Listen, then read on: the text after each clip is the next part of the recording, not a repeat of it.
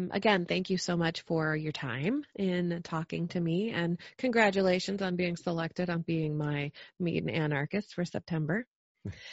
so, tell me a little bit about your path to anarchy. Um, how did you find this really neato way of life?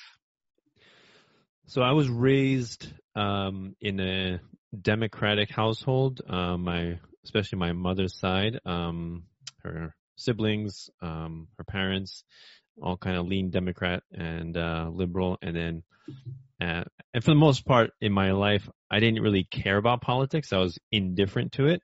Um, didn't affect me. I was interested in chess and piano and philosophy and astronomy and cosmology and theoretical physics and that kind of stuff. So I didn't really care about it. Um, and um, and then later in life, my my mother, um, she became more of a hardened socialist. Like she would describe herself as a socialist, Bernie supporter, green, environmental, eco type person. So, so yeah, we clash right now a lot. Um, although we don't talk about it too much because she knows obviously where I stand. So, like, she's as stubborn as I am, so I'm not going to change her opinion. She's not going to change mine. So why, why bother? right. um, so yeah, so I remember in, uh, I think it was 2012 when Obama first was elected um, she asked me um, who I'm going to vote for because I didn't care about voting at all. And I'm like, all right, I'll vote. And who should I vote for? She's like, vote for Obama. So I did. And that's the first and last time I voted. And I tell people that that's my one sin. Well, one of the sins in my life. I have been repenting ever since.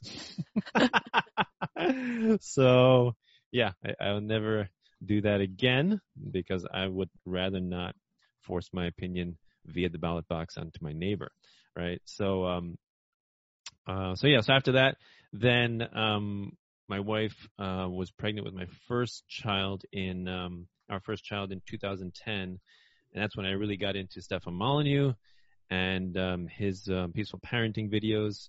So I was delving into that, and then through him also I discovered uh, free markets and um, Austrian economics and libertarianism and that, all that kind of stuff. And that was awesome.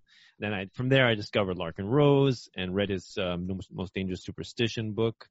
And then G. Edward Griffin, The uh, Creature from Jekyll Island, and then a bunch of other books. There's another um, Market for Liberty by the uh, Tannehills, um, awesome book recommended by Jeff Berwick. Uh, read that. That was made in the 1970s, basically about how a um, stateless society could function, you know, roads and courts and adjudication and security protection and all different, you know, maybe um, defense also. It's a really fascinating book, how all that can function possibly. Really interesting to see the possibilities. Even though it was written in the 1970s, it's very much um, timeless material, so very um, useful information. And it's one of the few books in my life that I've read more than once. It's very rare that I read a book more than once, but that one I'm like, wow, I gotta read this one again, and I loved it. Um, so yeah, all that stuff, and then and then um, when I started getting into that, I decided that this is a very important message that needs to be spread. So that's why I started my website, peacefulanarchism.com, and my YouTube channel, Peaceful Anarchism, and my podcast. And uh, yeah, I did that first on the Voluntary Virtues Network, and then I branched out to uh, Seeds of Liberty podcast. I was doing that with Jeremy and Dave Painter and that was awesome. And uh, we kind of stopped doing that and disbanded for various reasons. And now, I mean, I'm still doing my thing, um, not as uh, as uh, prolific or I don't post as much, but I still post, and I'm still talking about it. Whoever wants to listen, you know, I don't I don't consider myself a um, proselytizer where I'm trying to preach to everyone that I know, you know. But if I can sense that a person is receptive, you know, some people are not receptive and are very much right. uh, um, resistant and they push back and they get angry and they argue. Like when I talk to people, I don't want to argue. I hate argument. I hate confrontation. Um, and so if it's going to be like that, all right, don't, you know, don't worry about it, which is why I love having a podcast and a blog because, and a YouTube channel, because if you want to hear my views, just go listen to my videos or what, or, or read my stuff. You know, I don't have to try to convince you or everyone that I meet. right. So yeah, so that's uh, that's my journey, and that's my approach whenever I meet new people. That's great. That's great. That's a good approach. I think um, I think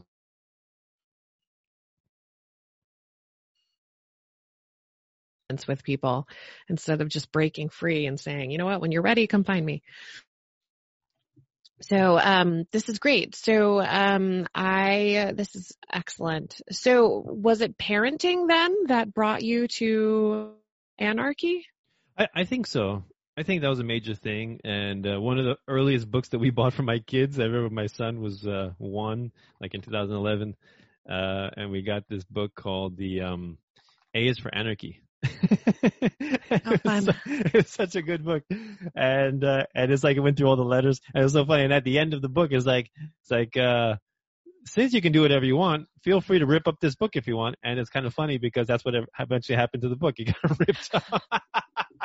Well Well and, done. Uh, and my daughter, who was born in 2012, she she loved it too, and and she would say. um she couldn't say anarchy, so she says ankiki. She's like, let's read the ankiki book. Ankiki book. so it was a lot of fun. Uh, they, uh, yeah, and and what else did we get? I think, yeah, there was there's not much like um liberty-minded books for kids. And then I'm I'm so happy when the Tuttle Twins books came out. Um, I I have all those books, and I um what else? Um, yeah, I mean the Tuttle Twins have the card game. They have the the the teen choose your consequence books. Haven't gotten those, but I would love to get them later. Um, I, I know I'd have the, I do the free market rules thing with them through the Tuttle Twins, and yeah, I love the Tuttle Twins. Like, those guys are awesome. Now they're doing like a cartoon. They, they they're doing a podcast now, and I'm listening to that with my kids. And so yeah, it's really taken off. Actually, I, I interviewed Connor Boyack for my podcast because I loved it so much. I interviewed him I think three times um, for a couple of the books that came out, and it was great to talk to him. So yeah. That's excellent. So in September is the rehumanizing issue. And um, what would you say to parents that poo poo parenting when really we all are starting to to realize that peaceful parenting is the only way to rehumanize a people? How do you defend peaceful parenting? I guess is my question.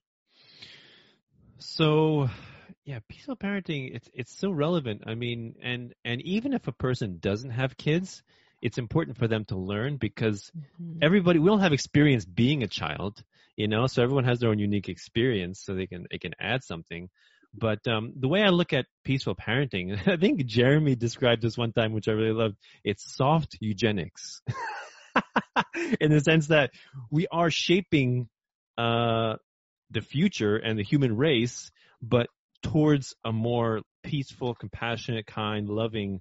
Uh, that's the kind of human being that we're producing, right? By by em- employing peaceful parenting with our kids, you know, we're producing a um uh, a future of adults that uh, can reason, that can think for themselves, think independently, think critically, um, you know, and uh, and not and teaching them to not use um, force and coercion to get your way, right? You should learn to reason things out and think, right? Might does not equal right. Of course not. That's that's the that's the way of the state, right? So if we want to if we want to model these principles, first thing we have to do is model them in our kids, you know, and and and teach them that you know you have a dialogue and you talk and and you know you shouldn't just listen to me because I'm your father. You should listen to me because I'm wise and I have something important to teach you. And even if you think I'm wrong, you know, we can discuss it.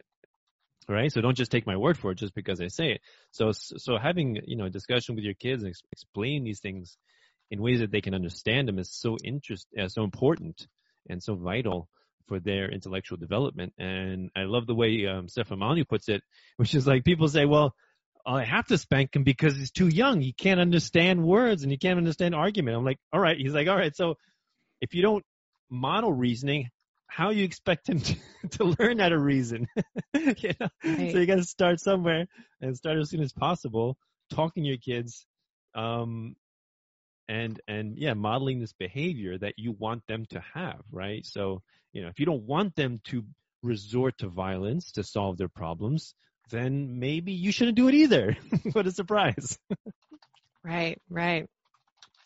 So some of the some of the the anti peaceful parenting that I've seen on posts and people comment and we know that this is relevant because we see this on on Facebook posts of parents shaming other parents but these people that are super anti against uh, peaceful parenting their biggest argument is they don't want to have a rambunctious, loud, rude, disruptive, destructive child, which I feel is is silly. I feel like I've never seen a peaceful parenting child act that way, but but in their mind, no discipline equals chaos. Right but it but it's not no discipline though. But i have discipline in my house. My my daughter knows what i expect. I don't hit. I don't yell.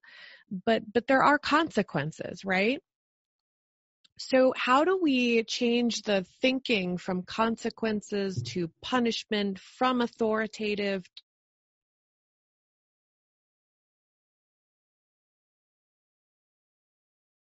inadvertently or purposely um, parents that are just trying. Yeah, so I think um, um, a uh, basic definition of terms is so important when you discuss these things. Like you mentioned the word discipline. Um, and when a person hears discipline, the first thing they think of is corporal punishment, right? Spanking, right? Um, but um, and the and the other thing, and, and, so it's not that, right? So and the other thing is um, very similar to when anarchists talk to statists and we advocate for anarchism, um, we're not advocating for no rules. it's no right. rulers, right? People constantly have that confusion. And the same thing with peaceful parenting, I think. It's not that there's no rules in the household, right? It's, it's that we don't function or we, we don't, um, come from a position of authority where we cannot be questioned. You know, it's, it's like, yeah, so, so that's that's one thing that's very important to um, to illustrate that uh, yes, there are rules. We do have rules. We we don't want we don't want our kids going to bed at any time. You know, so yes, we do have some rules.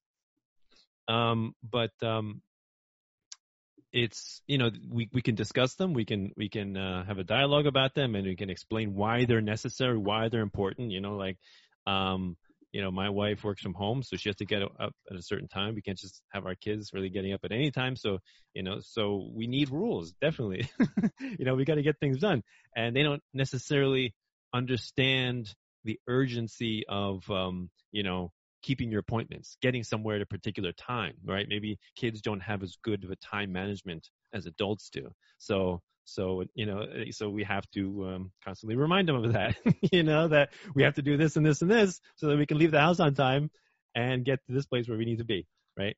Um, so, and the other thing is, um, uh, you mentioned, uh, so, so other parents say that, that kids are unruly or rambunctious um, if they're, I, I, guess they, what they think of as peaceful parenting, they think of as permissive parenting, like letting, letting your child yeah. do whatever they want.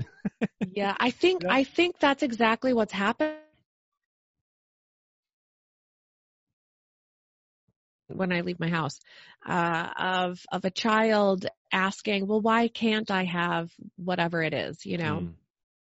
and the parent will um, you know, try and have dialogue with them. And then maybe I'll notice another parent like mean mugging them, like, don't explain anything to your child. That's your child. You tell them how it is. And, right, right. And when right. I see that right. and I think she was so close, she was so close to having a peaceful parenting moment with her child and society yeah. scared her into right into submission almost in, right. into that behavior. And i hate that. And i think that's exactly what's happening. I think people have just like anarchy has gotten a bad name i think peaceful parenting has gotten roped in with i don't care about my kid. I let them do whatever they want. Because right. they have this like right.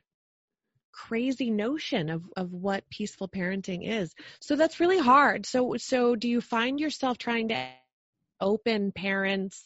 And do you stress the importance of confidence in their parenting and, and confidence and research in their parenting?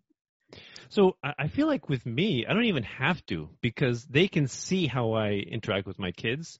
um, and and they can see how my kids act. Also, like I, I think another fascinating um, effect of peaceful parenting and talking on the same level as your kids and reasoning with them is that they don't develop a fear of adults. I think kids who live in a very strict authoritarian household, they develop a fear of interacting with adults. Like, like they can't, like they're not on their same level, right? And so my kids, especially my daughter, she's eight right now, but back, even when she was like four, I remember she doesn't care who she's talking to. She talks to adults in in public. We're walking and she's like, "Hi, how you doing?" Like she doesn't care. And yeah. and I think um I think that was one effect of of the way we parent is that uh yeah, she's not afraid of adults and she she's like, "Oh, I want to talk to this person, so I'm going to talk to them." and she's like, "I want to I want to know something, so I'll ask them a question." So like she just asks anyone anything. She's got no fear.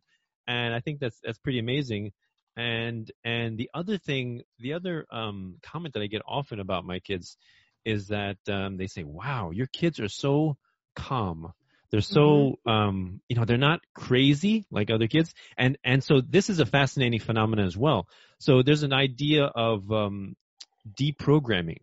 So when a child is in, um, let's say, goes to government school, or in a strict authoritarian household, let's say, and and they experience this rigid structure and they're used to that. They're used to not having freedom, you know, freedom of movement, freedom of speech, freedom of whatever.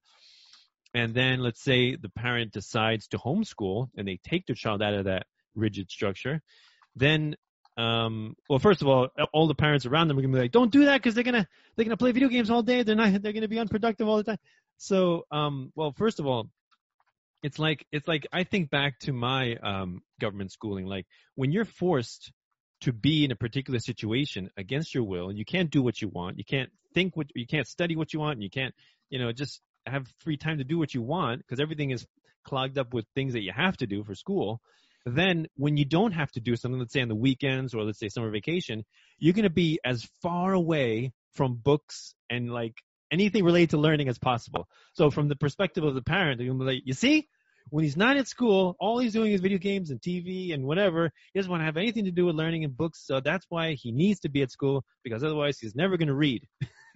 you know, oh, whereas, interesting. That's really interesting. Okay. Yeah. So, so, um, whereas, um, the, so, so yeah, so, so a person who, uh, the, the child who's deprogrammed, who, who, who gets taken out of government school, they have to go through this period. They call it, they call it, they call it deprogramming, where you know, some, sometimes I've heard people, parents say it takes a couple of months where they have to get used to the idea of having their own freedom to, you know, do what they want, study what they want, write what they want. And, and that's, that's an unusual thing for a kid that's been in, in government school for a significant amount of time. Um, and so, and then after that, after that, um, that time is over, then they're like, all right, now what can I do with my time? What do I want to learn? What do I, you know, so, so but my kids, of course, um, never went through that because they never went to any government school or kindergarten or anything or daycare. So they never had that experience of being forced to learn something against their will for, you know, seven, eight hours a day. Um, and then on top of that, having homework at home that further, that further removes your, uh, free time and time you can spend with your family. Um, so they don't have that experience. So, so they, yeah, they have pretty much the freedom to do what they want you know, we we ask them to do some basic things, but basically they have the freedom to to learn what they want, you know, and we encourage that. And and so yeah, what so like in that case, why would a child be unruly or rambunctious or or be out of line if they already have the freedom? If they already have that freedom, like it makes sense for a child who is constantly in a strict um, authoritarian structure that when they have any kind of free time, they're like all over the place. They're like running around in mischief and I don't know, doing whatever things that their parents don't like because they're like, I'm free. you yeah. know, so that makes sense. You know, it's like a rubber band that's pulled back and you let go and it goes all the way back the other way, right? So they're just they're just responding to their freedom. But kids who never experience that, why would they even be wild and crazy like that? So so yeah, I I get that um, I get that um, comment a lot. They say your kids are very mature, mm-hmm. well behaved, and mm-hmm. like like I teach chess classes, and my employer allows my kids to come and help me he, and normally when I asked, when I first asked him, he's like he was kind of iffy. But then when um, he got feedback from the, the teachers and the principals of the schools that I would go to, they were like, "Wow, your your kids are so well behaved. They help the class. They're so good." and, and so I got a lot of positive feedback on my kids. You know, also because I pay them, so that, that I'm, I'm sure that helps them. but um, and I have no problem with paying them. I, I enjoy. I'm, I'm happy That's that right. they earn their their money rather than allowance. I hate that idea, by the way. Allowance. I, I never liked it. Like money for free for doing nothing. I mean, I much rather them develop, you know, work ethic and the the, the, idea that money comes from uh, producing value. That's so important. Yeah. That's a very important lesson. So yeah, um, so yeah, so I, I don't really, I don't even have to get into these conversations unless parents ask me, like they mentioned to my kids, like, "Wow, your kids, you know, they act differently. They're calm." Same yeah. with mine. Mine's mine's also very calm. Um, she um, she loves to learn. She loves to. Um, she is incredibly intelligent and and just kind of hangs out and doesn't really have a fear of adults either and doesn't run around not probably not a typical kid that and when I say typical kid I mean like not screaming, not hanging from the chandeliers. right. Uh she's she's um she's got great manners. Um she excuses me and may I and it's fantastic. And so we we really don't ever have to explain ourselves either. Um but but every once in a while we get people that just that just exactly what you said. They get their terminology confused and they mm. think we're doing something we're we're just not. You know, mm. we're not being permissive. Mm. Uh, we're not ignoring anything. Like she's she's ahead of the curve for a reason. You know. Mm-hmm. So um, that's excellent. So, what do you think is just kind of thinking about the direction of the interview and the theme here and great information here. So I, I guess I'm curious as to when grown-ups go through their deprogramming, when they go from being a liberal to an anarchist, there has to be some culture shock. There has to be everything I learned is a lie type stuff going on do kids go through that too do you think when they're going through that deprogramming from a, a really um, indoctrinated education to a homeschool is there kind of that residual statism that kind of hangs on for children like it does? Um i mean i think i think some kids you know you know all kids that go to government school they don't all um, accept the programming, right? Some kids do, and and they get good grades and everything, and they get you know honor roll and principal's roll. Other kids, um, I'll say for example, me, um, I didn't care much for school because I knew it was it was garbage. So I what what my approach was was all right. I got to be here, so I'm not going to strive to be the best and get the highest grades. What I'm going to strive to do is to be mediocre so I don't fail. Um, and I don't piss off my parents. And I'll just use the free time because, you know, I'm not going to strive, so it's going to be easy. I, yeah, I was definitely, I was definitely uh, striving towards mediocrity, which is a funny goal. But in the, in the realm of government schooling, my goal was to just get by so that I could have the maximum amount of free time to pursue the things that I really was interested in um, during that time, which was chess, piano, philosophy, cosmology, astronomy. I did a lot of reading on my. I I learned a lot, and I tell people, you know, some, it's funny. Like with my mother, she would say when I was really first getting into this and denouncing the state and government schooling, you know, she would say it's called the um, ah, what's it called? Um, I believe it's called the appeal to antiquity, which is um look at you. You have a beautiful wife. You have beautiful kids. You have um, you have a good uh, a good profession, a good job, and you went to you went to government school. So what's the problem? Why are you so hating on government school? and and I tell people uh, the analogy that I give is um, if a child was abused and then they grew up to be a success. And the person, and then people came back and said, look at you. You're a successful person. You have a family. You have kids. So what's, what, what are you complaining about? and it's like, okay, but I achieved all of this success in spite of all that difficulty in the past. And maybe I would have achieved even more if I didn't have to overcome that hurdle that made things difficult, right? So that's how I respond to my my my mother when I when she says stuff like that. It's like, yes, I did learn a lot of valuable things that I taught myself because I was interested in it, and and that's really the things that I I remember and appreciate the most are the things that I learned on my own because I was interested in them, right? And that's really what's what's the most value, you know, is what what a person, um, you know, their hobbies, their passions, their interests, because you know you don't, you, you know, you, these central planners they try to try to um, figure out what a kid needs for the rest of their lives, where whereas you really don't know, and if for the most part, if you allow your children to um, pursue to whatever degree their interests and passions, you never know what it might lead to. It might lead to a business in the future. You never know. Like, for example, right now, I'm a trained acupuncturist and Chinese herbalist. Um, I went to college five and a half years for that. I got a master's degree. But right now, I'm making more money teaching chess lessons, something that I didn't go to college for and something that I taught myself. in uh, as a teenager, which is fascinating to me. so That's it great. just illustrates that you know it's unpredictable. You never know where your passions may lead you in life. Um, you know, it's like I, I saw a, a, great video of uh, it was an excerpt of Alan Watts, who's a famous um, um, philosopher, mostly of Eastern philosophy, and you know and, and he and he gets questions of his students a lot of you know about like how do i make money? How, you know what should i study? And he's like don't worry about the money. Focus on what you love. Focus on what you're interested in. The money will come later.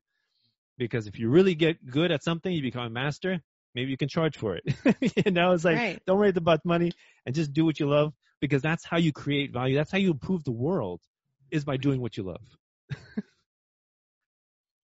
so I don't. Did, did, I answer your question? I don't even know. You did. You did. I, I love it. So so so you did, but but I want to know more. I guess. Sure. So um, I, I love I love the two kinds of kids, right? Like the people that don't really like uh, the education, and so they're like you. They just do whatever they have to do, so they have free time to learn what they actually want to learn. And then the people that just don't accept the indoctrination at all and they just kind of go through the motions, but they're not really, they're not really uh, subscribing to any of that. So, so these two kids then, so they don't have the residual statism then, right? Are, are there kids that mm-hmm. do? Are there kids that lap this up because maybe their parents do and maybe they just they believe that good Americans fight for their country no matter what the war. Like there are some kids that believe this. Actually, you know, you know what I think the the emergence of the internet. Um, like when I was in, in, in government school, there was no internet, right? And right. I assume with you too. So yeah. right now, kids that are going to, to government school, they they have side by side the internet, right? And so I think it's a lot more difficult for state propaganda in government schools to be automatically accepted by the kids because they can just fact check it on the internet. It's just so easy to figure out what's truthful and what's lies.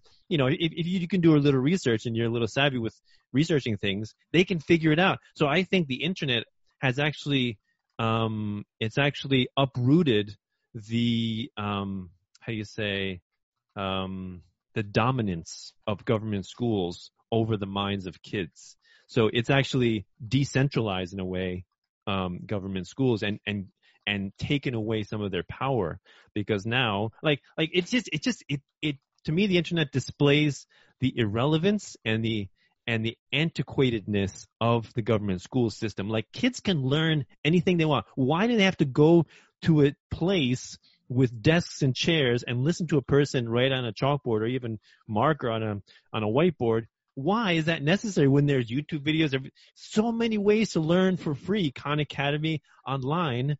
Like it just it just shows how the government school is an outdated dinosaur of an institution. So so I think that um so kids are basically I think they're um not as susceptible to the government programming as they once were, perhaps. You know, when before you had to get information from libraries or your parents or your grandparents, right? now it's like so so yes, the, the stranglehold of the state propaganda is loosening, right? It's getting weaker and weaker the more that information is disseminated throughout the world, the more people can communicate with each other, the more we can uh, connect with other people from other countries all over the world, right? So all this, I think, is a wonderful um, way that um, that the state is revealing itself to be an antiquated institution. So, so yeah, I don't, I don't really think that um, that statism. I, I mean, I see, I see statism as dying very, very like, like the internet was one of the greatest inventions that uh, that could have dealt, uh, you know, that that dealt a, a very strong blow to statism.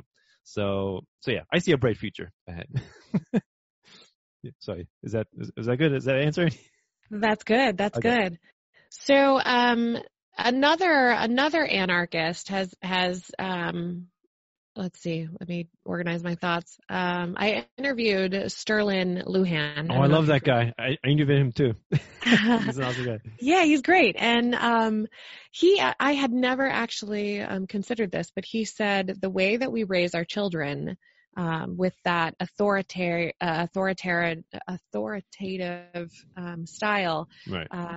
Gives way for government. So um, the way we teach our child that we are um, the iron fist, and as our child grows, they have that like missing person in their life that like tells them what to do and government if if you believe that children are not as likely to be indoctrinated and that the state is kind of losing their their grip on children do you think that then will translate to either a different government as our children grow because they're that authoritative role to fill? Or do you think it will just change but maybe stay the same? Yeah, I mean, I I personally see a very bright future. Um, like you just look at the number of people that don't vote every time there's an election. it's a lot, you know, and and that's that's very inspiring to me. you know, the number of anarchists um, and libertarians now as compared to 20 years ago, 30 years ago, 40 years ago is amazing. It's it's multiplying very rapidly. You know, um, like you know, Larken Rose doing a lot of wonderful things. You know, um, Stefan Molyneux doing a lot of wonderful things. Um, Jeff Berwick doing a lot of wonderful things. Yeah, all these people, these thought leaders, uh, Sterlin Lujan also. Um, and I, I see, yeah, I, I see, I see a wonderful future. I'm, I'm not really, you know, I'm, of course, the, there's, um, there's always going to be people that are going to try to stick to the status quo and, and try to, uh, you know, take control and, and, um, but it seems to me that the idea of of the necessity of the state is deteriorating. And more and more people are getting exposed to these ideas again because primarily because of the internet. Primarily like like the ideas are out there. People will, will get exposed to this stuff constantly. And and I, I think i think these ideas are so wonderful. Um it's like it's like larken rose says you know most people they were not reasoned into statism. Most people grew up in a statist household or went to government schooling. And that's how, that's why they believe what they believe. Not because they thought about it, they thought about the possibilities and they came to the conclusion that the state is necessary. No, they grew up thinking that way, um, by, you know, their family, their parents, their culture, and the government schooling. So, so, um, yeah, the fact that, that, um, the freedom-minded philosophy is, is flourishing um, just like you know freedom in in money is flourishing like like why you know people were asking me recently why would somebody choose bitcoin? I'm like well the amazing thing is you don't have to use it if you don't want to but the very fact that people are choosing to use it tells you that it's awesome you know? And the same thing with with voluntarism and anarchism is like is like um you know, people are not forced to believe this stuff, but people find value in the philosophy and they find it to be logical and consistent. And so that's why it's flourishing. you know so it doesn't it doesn't need to be drilled into people to be anarchists um so yeah i i you know some people see a darker future than i do but i constantly see um a brighter future and i think i think it's important to to stress that because it's so easy to descend into despair so you you mentioned um so you you mentioned uh like when people get become deprogrammed like adults let's say and they get angry right Mm-hmm. and that's so true. Like when a um when when a person who never considered anarchism, voluntarism before or libertarianism, and they begin to look at all these things and and what the state is, and you know when you set aside the political euphemisms, yes, you you get angry. So there's the first phase is the angry phase, and hopefully you can progress past that phase quickly because you're not really gonna going to reach people and connect with people if you're angry all the time. You know, people don't respond to anger and emotion that well. You know, they respond to calm and calmness and and being courteous and polite and being reasonable. You know, like I I don't call people to their faces um, you know, sheeple.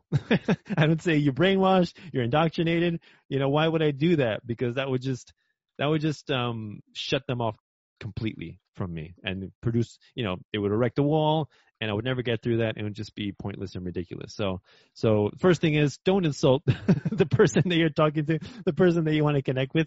You know, you can demonstrate that, you know, interest, you're interested in their perspective and you want to hear what they have to say and why they believe that. And I constantly ask questions to people and, you know, and that's kind of how I do it, you know, and I give my perspective and how things might work differently, you know, without, without an overarching state and without coercion and um, yeah, without without all the ad hominem attacks. So, so yeah, I think there's a much better way to approach that. That's excellent. What uh, what would you say to people that are kind of stuck in their angry phase? What what because you know there's a lot of militant anarchists out there. There's a lot of anarchists that are angry and they're they're mad. Yeah, yeah. I mean, it's true that um, when you do realize that you've been lied to for most of your childhood, most of your um, uh, formative years, um, yeah, it's it's very natural to get go into that, and um, but you have to come out of it quickly because you can't live like that. That's not a that's not good quality of life, um, and you know you're especially if you have kids you know you don't want them to grow up angry. You don't want them to have that experience of you as being their primary experience. You know you want them to you want you want it to um demonstrate to them that no the, the future is beautiful. And you know what's funny is that or, or ironic is that what most kids are experiencing now um you know most statists but especially the um the eco um environmental you know climate change type people is that their future is doomed it's like they have no future. They're like, the world's going to end in like 20 years. You know, sea levels are going to rise. We're all going to be underwater. Why do we even have to do anything? you know, so it's so unfortunate to have that view um, of humans that um, that all we do is destroy and plunder and and consume the earth. You know, we don't we don't give anything to it. That's all we do. We just destroy. You know, and and that's so tragic. And and um, I mean, I mean, due to the lockdown, I mean, there's a high incidence of suicide. But I think before the lockdown, the suicide was was high just because people, kids, were like, "Why am I even gonna? Why am I even gonna try to do anything?" You know what I mean? And that's such a tragic way to live. You don't want to. You don't want to instill that. And and so, you know, I was delighted when I discovered um, Alex Epstein and the Center for Industrial Progress and he talked about that climate. He does a lot about energy and climate change, fossil fuels, and um, and so he discusses people, you know, from the free market perspective, how not only should we not vilify fossil fuels, but we should celebrate it. That we live so comfortably right now, so safe. We live, we have a long, we have a very um, increased longevity, low infant mortality.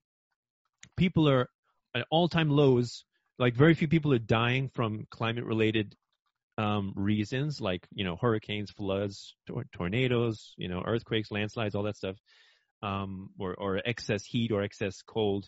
So our lives are amazingly comfortable and luxurious.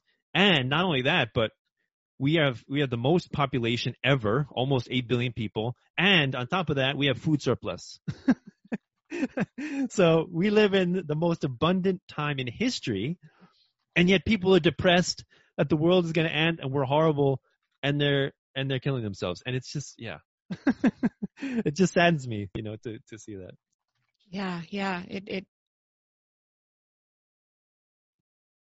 suicide was exactly really high before COVID, and it's just gotten a little out of control. You take away those few interactions that people actually had, and right, right. those poor people have have very little to kind of keep going, which is heartbreaking. Um, I think it's a good message to spread to to remind people, hey, this is a really a really good time and really the only thing that's making it shitty is government. yeah. Um I think that's good to kind of remind folks. Um so let's see. This is so good. I can go on. I just gotta, I gotta, I gotta stop myself at one point. I'm like, Dharma needs to uh, breathe. I gotta, I gotta, I gotta breathe. like typing, typing so fast.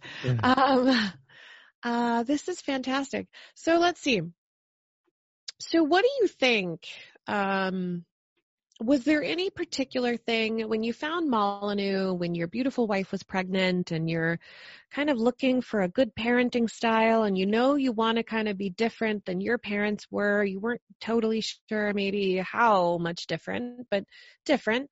And when you found that book, did you read it and just like I mean, did it did it completely blow your mind open about how maybe in the system you might have been previous? Wait, which book are you referring to? Molyneux. Oh, I, oh, I never read any of his books actually.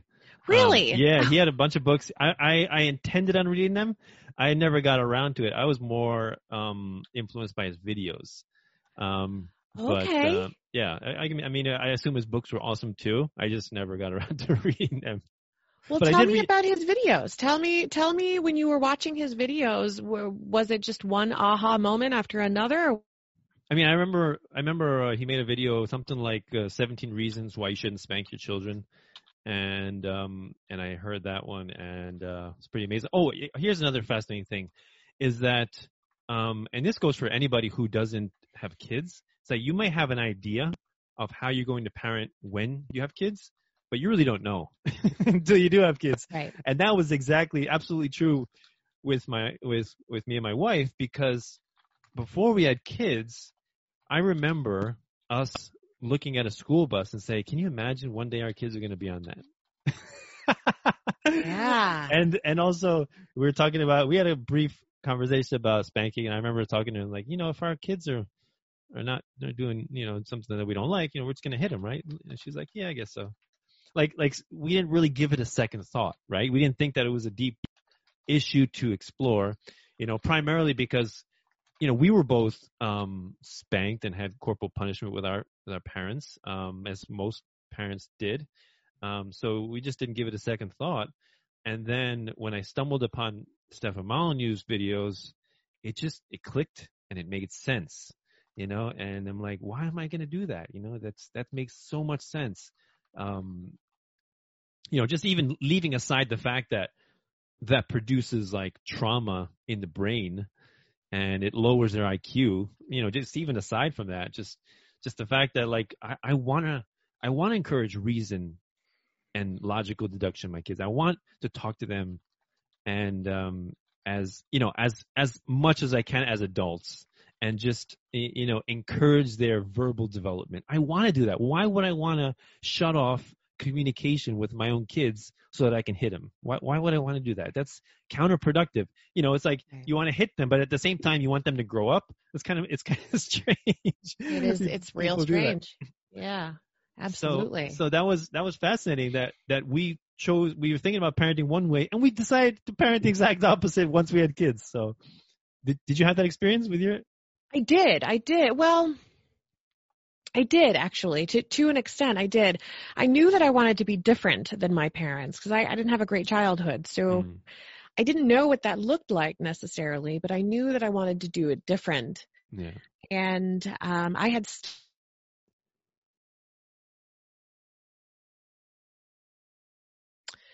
uh, and Love and Logic is, uh, I think I actually have it close, but so Love and Logic is a, here it is.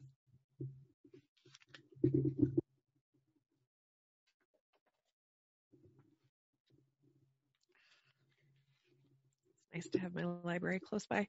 Uh, Love and Logic, I think for childhood. Yeah. Nice. So I had I had picked this up. Uh, my daughter, um, I think, was just uh, maybe four or five months old at the time that I found that book.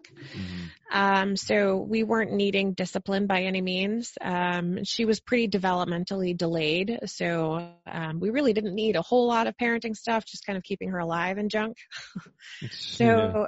but, but I knew that those days would come eventually that we would kind of need some better parenting style when she starts getting mobile and communicative. Yeah. Um, and so when I read that book, I thought, wow, like you can just talk to your kids, like you can just have a conversation with them. Like Right. that's amazing, you know? Know. it blew my mind, you know. And so, um, what really stuck me was how to have a love and logic, peaceful experience with your kids when they're nonverbal. That was really difficult to me, and Mm. and my brain wanted to go to spanking because how else do you talk to a kid that's nonverbal? You you know, like that's that tells them it's not okay, you know Right. but I didn't want that. I thought that seems like punishment uh, just for not being able to communicate, and that seems horrible to me. Yeah. So the book really kind of helped, you know, like if she throws the plate of food on the floor, just uh oh, you know. Was, Yeah. uh oh, that's a problem, you know? And so then we would, you know, like, you can't throw that on the floor, you know, whatever, and like have like a conversation, be done with it. Don't lecture with it. And it, it was, it was incredible. It was incredible that something so simple that wasn't lecture that, that, cause I feel like lecturing amps you up, like lecturing, like builds your angry, you know? Mm, mm. so um, I that, and so the book and peaceful parenting really kind of helped. It's logic; it makes a lot of sense. Let, let me tell you a funny story real quick about this topic. Um, so I hang out with a group of families that are very, you know, in general critical of government school. Some of them homeschool, some of them don't. Um, and yeah, yeah, basically they're all like against vaccines, so that, that's why they're critical of schooling in general. But in, in addition, for other reasons too.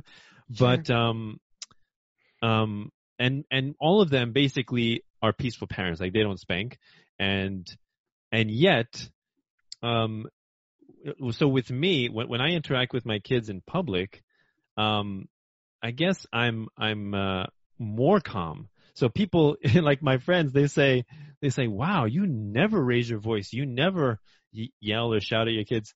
And and it's funny because at home, my wife thinks I shout too much.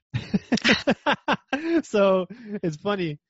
Maybe it's like a case of you act differently behind closed doors. Maybe that's it. Yeah, Um, but um, yeah, but I, I- mean, I think e- even at home, um, you know, my kids would say that mommy shouts more than daddy.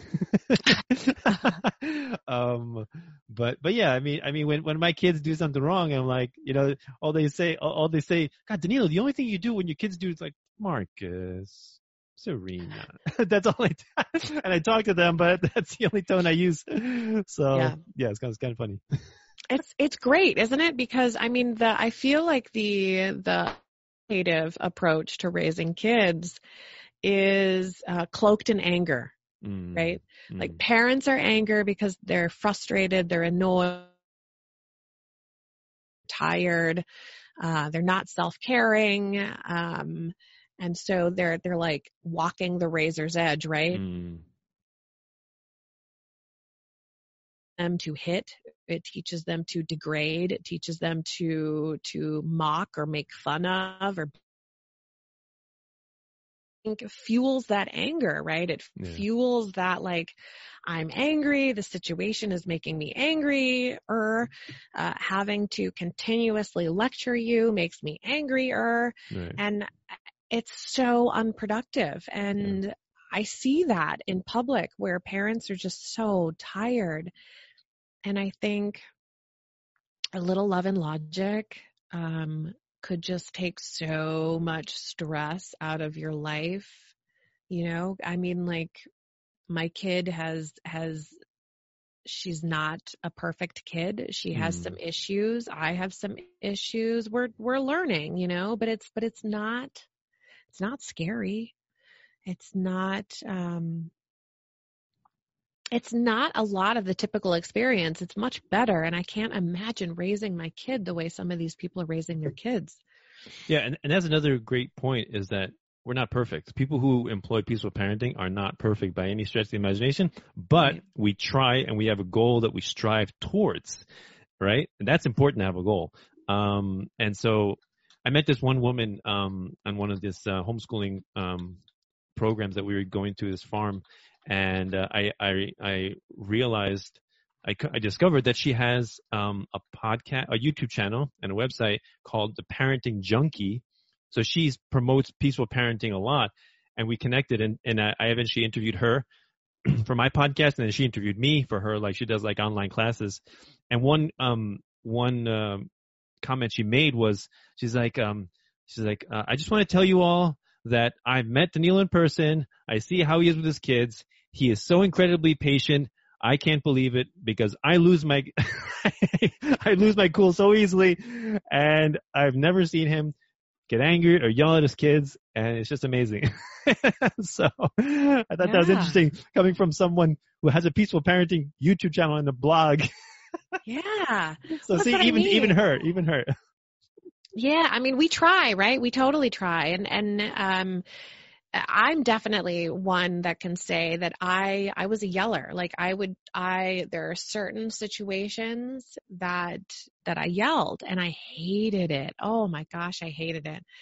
And uh, about a month ago or so, I was I was venting to Jeremy, and I'm like, I just I just hate that I yell at her. Like I I hate it. Mm. But I lose my temper and I don't have much patience to begin with. So believe me, parenting has been really difficult.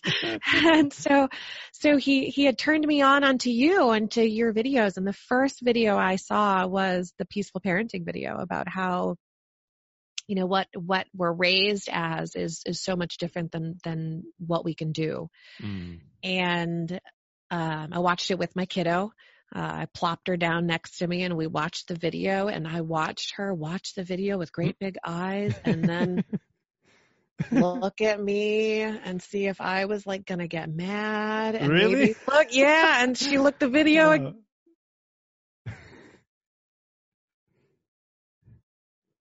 let's talk about this so we so we paused the video and we had a really great conversation nice we uh we talked about how mommy sometimes is scary. And I said, you know, I'd like to, I'd like to be better. Yeah, that's good.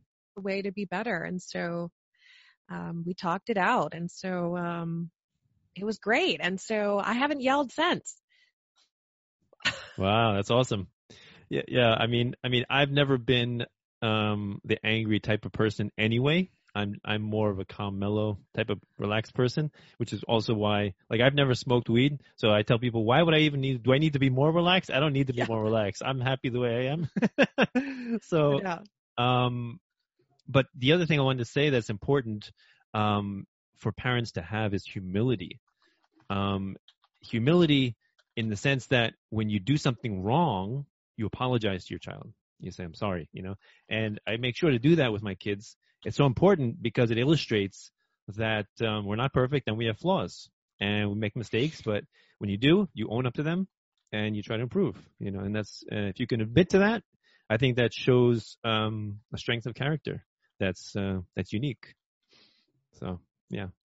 Yeah, I, I um I, I believe in that. I believe in normalizing apologizing to children is Mm. is important.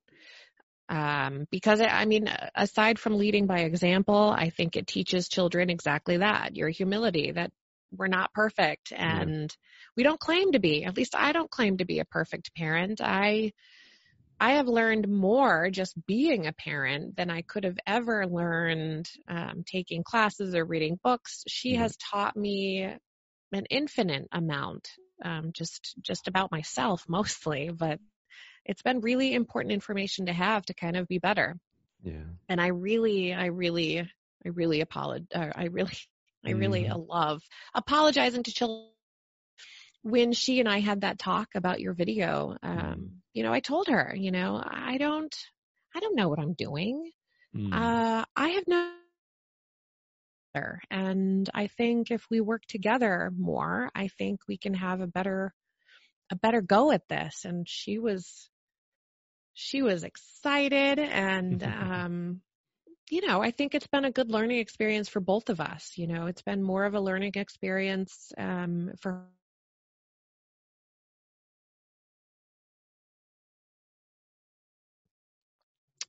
Um, I don't I don't really have a whole lot else. I um I think this is fantastic and you, my friend, are just you're like a light in a dark room. So Oh. uh, Thank you. very appreciative to you. I mean, you've you've helped me personally quite a bit and um you've been a great addition to the magazine too. So Wow, that's wonderful. I appreciate that. Um, wonderful to hear that. Um, yeah. you know, it's amazing having a YouTube channel and a podcast. It's like you never know who you're going to touch and who you're going to affect in their lives, and uh, n- people don't always give you feedback. Right. Um, unfortunately, I mean, I, I always encourage people: give me feedback, give me feedback. You like it, you hate it, doesn't matter. you know, Yeah. so Yeah. so uh, it's nice to hear feedback occasionally um, from people who like it. Absolutely. Absolutely. And and um you know, I get a lot of feedback um for the magazine. Um just people in passing mostly. I wish I got more in print because I Mm, would be able to forward those, but I get a lot of people that really enjoy the kids section especially in the magazine and I think I think definitely parents and non-parents alike are getting a lot of a lot of uh, use out of the kids section in the magazine, which Mm. includes you and and Derica too. And it's been really great to have you guys um, aboard because again, I don't know what I'm doing as a parent. I have no idea. So if if I can um, cross train with some people that have done it successfully or that are doing it successfully, then heck yeah, mhm. forward Yeah. as much as possible. Yeah. Yeah. Yeah, that's uh yeah, that's wonderful. And for the feedback, one thing I would recommend is um if somebody if somebody um writes a comment in Facebook or maybe sends you a Facebook message or an email, something in print, then I, I would just ask them, "Can I use this as a testimonial?" And so and so that's that's what I do with my with my chess classes. I have like a whole document of you know because when you ask somebody, "Can you write a testimonial?" Then people are going to be like, ah, I don't really have time. but people, but people are all the time giving you positive feedback, and they're not necessarily doing it official as a testimonial. Just as you know, just say, can I use that as a testimonial? And they're like, oh, sure. So that's kind of how I have, have uh, accumulated all my feedback. I would like that. I, I'm going to have to do something for for people that that say it to me in passing because Yeah. no one no one sent it to me in writing anymore. Oh, damn. Ah. right. or just Coming from know, the author, you know. or just, or or maybe after you meet them, then you write it down quickly and then you text it back to them. Or is it is it are these people you know or people you don't know? Both. Okay, so if it's people that you know, yeah, write it down quickly, then text it back to them and say, "Is this what you said? And can I use this as a testimonial?" So That's a great that's, idea. That's what I would do, because yeah, when people give you feedback of your content, it's so valuable. You know, it's Yes. like it's like the best, the best advertisement. So like when I do my newsletter, my my when I post a video on my on my YouTube channel, I do a, I send out a newsletter. I, I have a section fan feedback, and I just include a quote of something that somebody said about that post. You know, and either it could be Yeah. Facebook, could be email, could be you know whatever comment message. So That's Yeah. really, that's really convincing when people see that. I'm going to have to do that. I'm going to have to text them and, you know, did you say this? Can I use this? Because Yep. that would be great. Ex- excellent. I am so to you and i am very very um, just humbled by the experience of talking with you and kind of getting your perspective on anarchy and parenting and kind of path and i think it's really marvelous and i'm so happy that we could spend a little bit of time together to you know talk and get to know each other and find i'm so happy to have you on board yeah, I'm delighted to be on board and so happy that Jeremy contacted me and let me know about your project. And I'm uh, delighted to contribute and uh, hopefully make it awesome and hopefully it can reach many people. Yeah, that's the hope. Thank you so much. I'm- Thank you for listening. If you enjoyed this content and would like to see more of it, please feel free to donate and help me interview other fascinating people. You can do so through Patreon. That's patreon.com slash peaceful anarchism to help me out. A dollar a show is all I ask. If you feel so inclined to donate more, please feel free. It will only assist me in spreading the message of freedom and voluntarism that much farther and that much more efficiently. You can also donate to my Bitcoin. My Bitcoin address is in the description to my videos as well as on my website, peacefulanarchism.com. And while you're on my site, there's a donate button to donate through PayPal. If you prefer to donate through PayPal, you can do so with that. But Patreon is a little bit easier for content creators as you can set up a recurring donation if you so desire. Also, while you're on my website, peacefulanarchism.com, please feel free to sign up, enter your email address, sign up for my newsletter, and you'll receive updates every time I post something, a video or an interview. I do not send out any spam. Or you can also follow me on Facebook under facebook.com slash peaceful anarchism or facebook.com slash Danilo Cuellar 3, I believe. Danilo Cuellar 3. So either, either one of those methods, if you are able to donate, I would be most appreciative. Thank you very much for listening. I hope you have a magnificent day.